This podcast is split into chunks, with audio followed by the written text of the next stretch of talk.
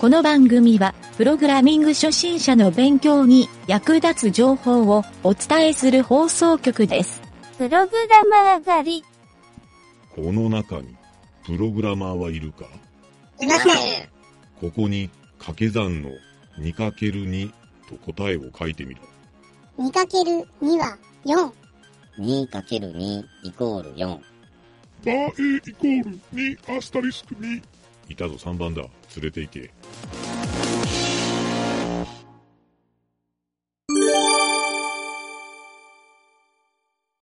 えーそれではね、ブログ紹介のコーナコー。ーナー。えーはい、どうも、ゆげたです。はい、ナジョです。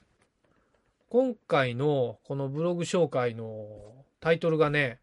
うん。えっ、と、あ、これ、キータのブログ、ブログいうか、まあ、ブログやるね、に書いとったんやけど、うんエンジニア200人に聞いて、うん。業務委託単価表を作りましたっていうお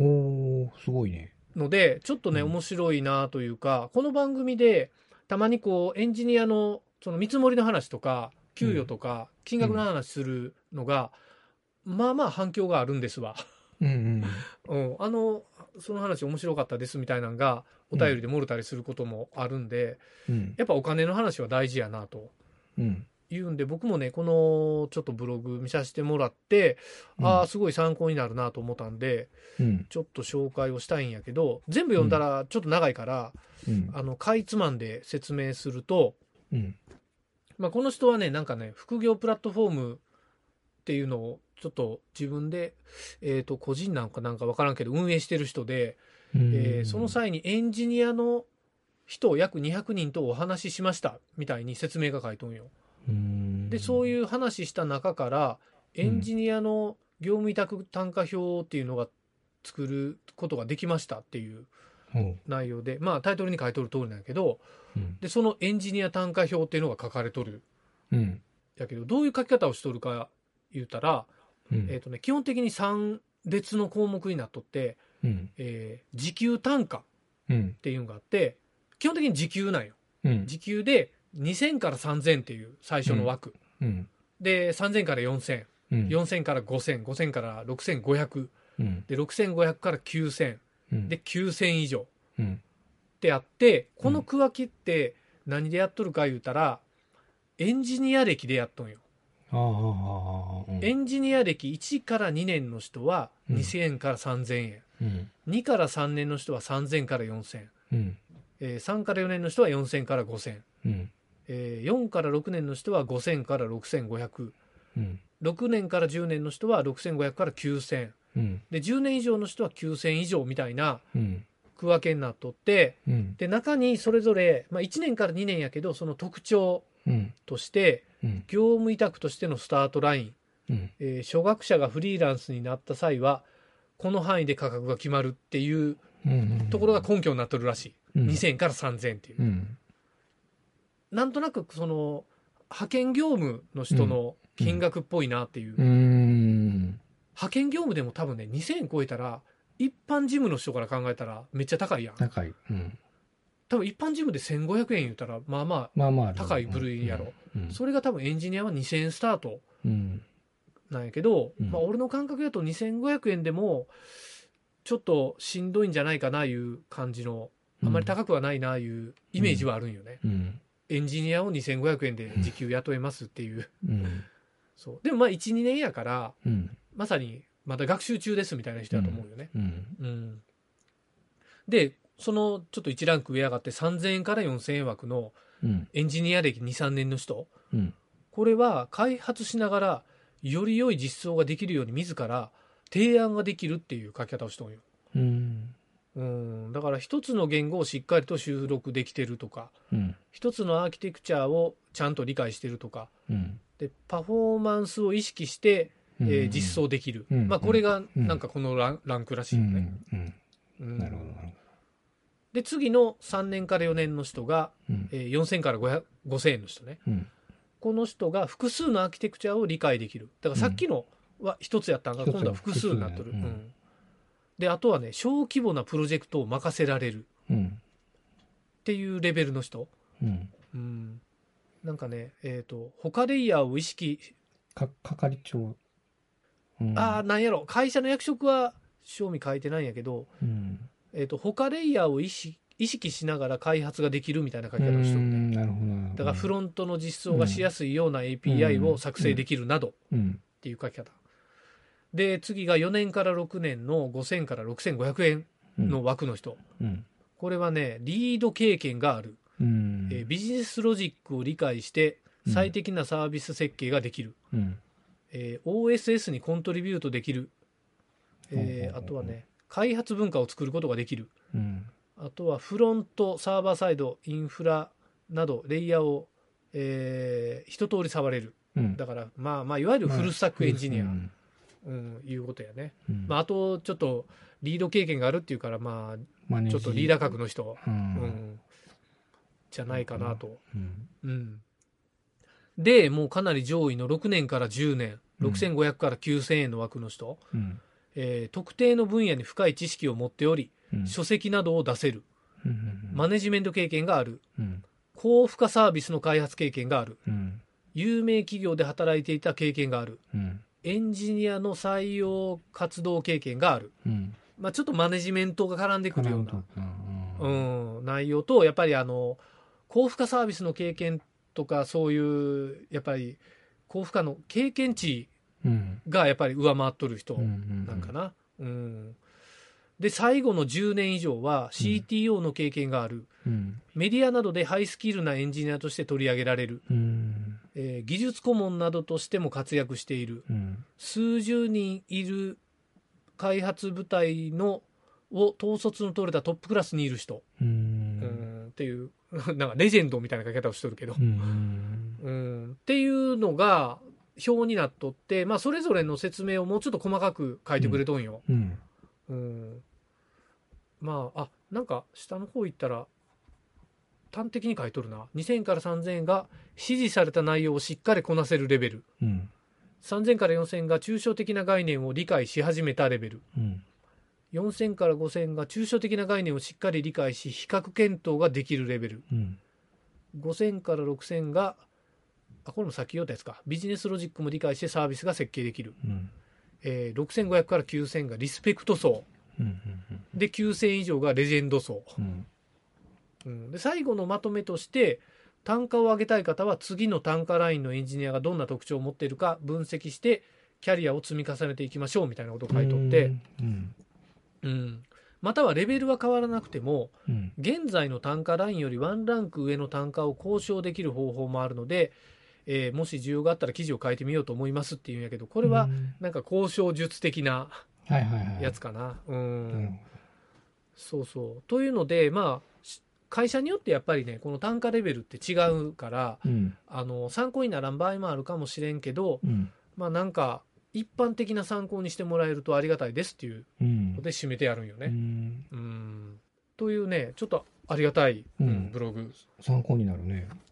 なるよねこれ。うんうんただまあなんやろなこのは業務委託する時の自分の派遣単価みたいなうん単価であってうんなんか例えばホームページ作ってやっていうその値段を決める時の金額ではないっ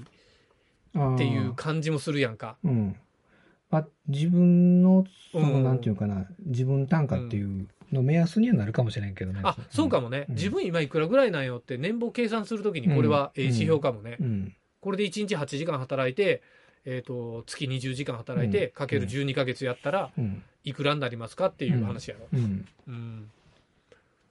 えそうなると例えば月2000円の人が、えー1日8時間働いて1万6000円1で万す6000と円。20日かける登録したら20日うん。 20日まあ本当は22日ないけど、まあ、20日20日でしようかうん。 20日でしたら1万6000円32万円40万。かける12えー、 400万弱か。 38 38うん、まあ、それ400万弱やな、うん400万弱。うん。だから、エンジニアって初任給で400万ぐらいあるなっていう感じやな。うん。でも、このスタートラインが間違っても、あの、指示された内容をしっかりこなせるレベルがスタートラインやね。うん。ということは、基本が できないといかんっていうことやね。やっぱり、例えば、なんやろな、ここで初心者がじゃあ2000円のラインになるっていう、ここの幅ってまあまあ広いような気もするよ広いね。なだって、うんあの、あの、とりあえず環境用意しますから、これやってください。ポーンと渡されるわけ やろ。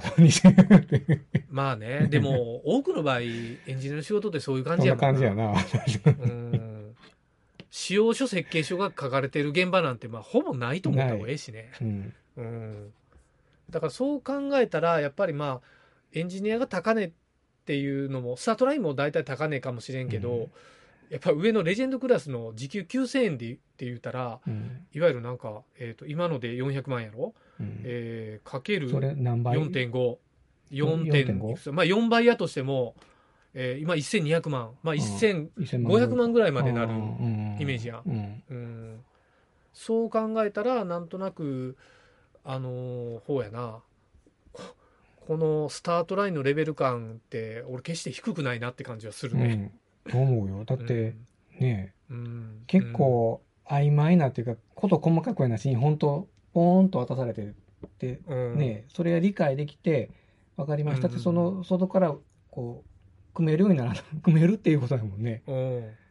なんとなくこれを見て俺思ったのはさらにこれを3段階に分けるうん。のでその、ういわゆる1年目から5年目ぐらいまでがうん。いわゆるまあなんやろあのー末端業務委託者みたいな感じで、いわゆる2000円から5000円ぐらいまでの枠うん、うん。って感じでで5000円からその8000円か9000円ぐらいまでのうん。枠をやっぱり上位階層でマネジメントができる枠で,、うんでその上はやっぱりレジェンドで書籍買い取る人みたいな、うん。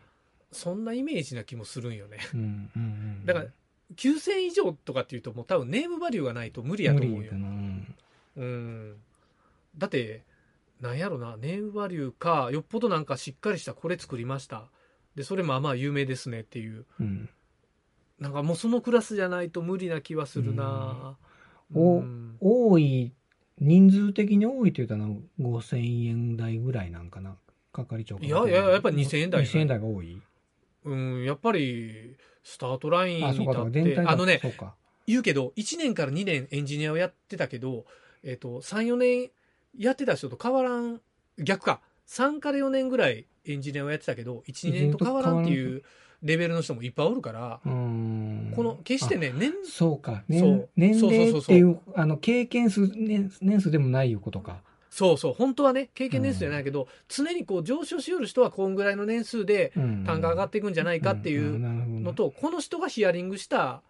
だけの統計値やから、これはうん。うんそうやね、うんあの全体っていうんじゃなくてそそうそうそうの人のがヒアリングした中でこうっていう形のものよねそうそうそうそう、そう。そう。で、ボリュームゾーンで言うたら、もちろん、まんべんにはおると思うけど、うん間違いなくね、5年以上の人って、今後増えてはくると思うけど、うんあでのも単やっ価ぱり的には5年以上、そう、うん単5年以上でこの単価取れる人は少ないと思うよ。うんなぜなら5年以上やっとるけど、うんあの、ブランディングのある商品を開発したことがあるとか、うん高負荷のサービスを経験したことあるっていう人が相当少ないと思うよね。そうやな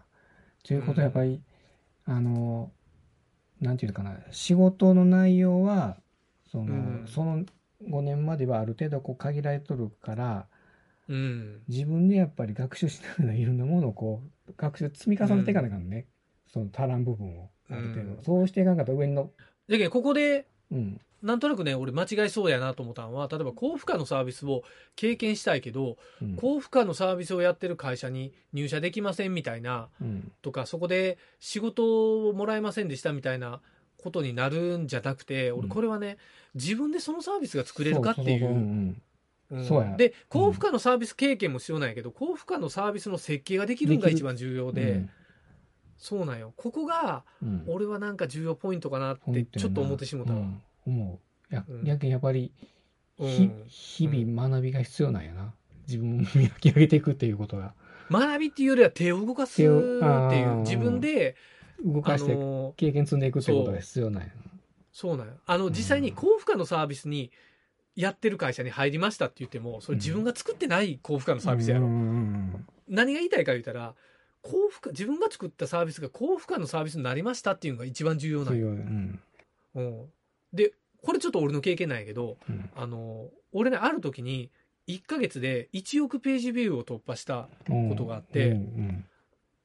ページビューって言わんのかなそこはあのトラフィックっていうカウントしよったんやけどうん一般企業のうん。人らにタグを貼ってもろてそのタグからの呼び出しがかかるトラフィックが流れてくるっていうサービスでうん。あのもう月間のトラフィック計算したら1億を超えとったっていううん。タイミングの時にうんサーバーの構成変更をうんもうね10回以上行ったんよ。うん。で都度バランシングとかねあのロードバランサーの仕方とかうん。あのいろんなねロードバランサーの例えば機器選定とかうん。そういうのに携わってきたっていう経験がうん。多分ねすごい重要やなと思って、うでん。採用の時にそんなこと経験してしたことあるやつって俺今まで一回も会ったことないんよ 実際ないに。わ。確かに。う。うんうんん。で普通の人ってそんな経験せんやろせでんもしもちろんそうあの資本金が大きい会社じゃないとそういう経験ができる土台にも乗れんかもしれんねやけど、うんまあなんかバズるサービスを1個作ったら簡単にそこぐらいはいけるんじゃないかなっていうのはなんとなくあるからそれが作れるかどうか、うんそのやりたいやりたいって言って手出さんっていう人もいっぱいおるわけやな、うんうんだけどまあそこがねなんかね学習するっていう感覚じゃないくて、あそうなんか手が動かせるかどうかっていううんここやと思うよね、俺ーなるほど俺が思うに。うんほうほうほうほうほうなんよ。なのでまあなんかねこの年数と単価聞いて、なんとなくやる気になってもらえる人もおるかもしれんしうんこれを聞いて自分もっと安いわって思っとる人もおるかもしれんしうんもちろん逆の人もおるかもしれんしねう、んうんまあ、受け捉え方は人それぞれでええんやけどうんそうちょっとこのこういう単価を作ったっていうこの人の活動を僕は認めたいなと思って、うんこのブログを紹介してみたんですよ。うんうんちなみに南條はどのレベルにどのレイヤーに入りますえ一番下ぐらいよ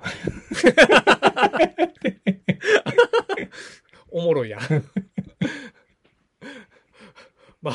まあまあまあ別に今そういう活動しよるわけじゃないけんあれやけどという感じでうんどんどん時給をみんなで上げていきましょうおー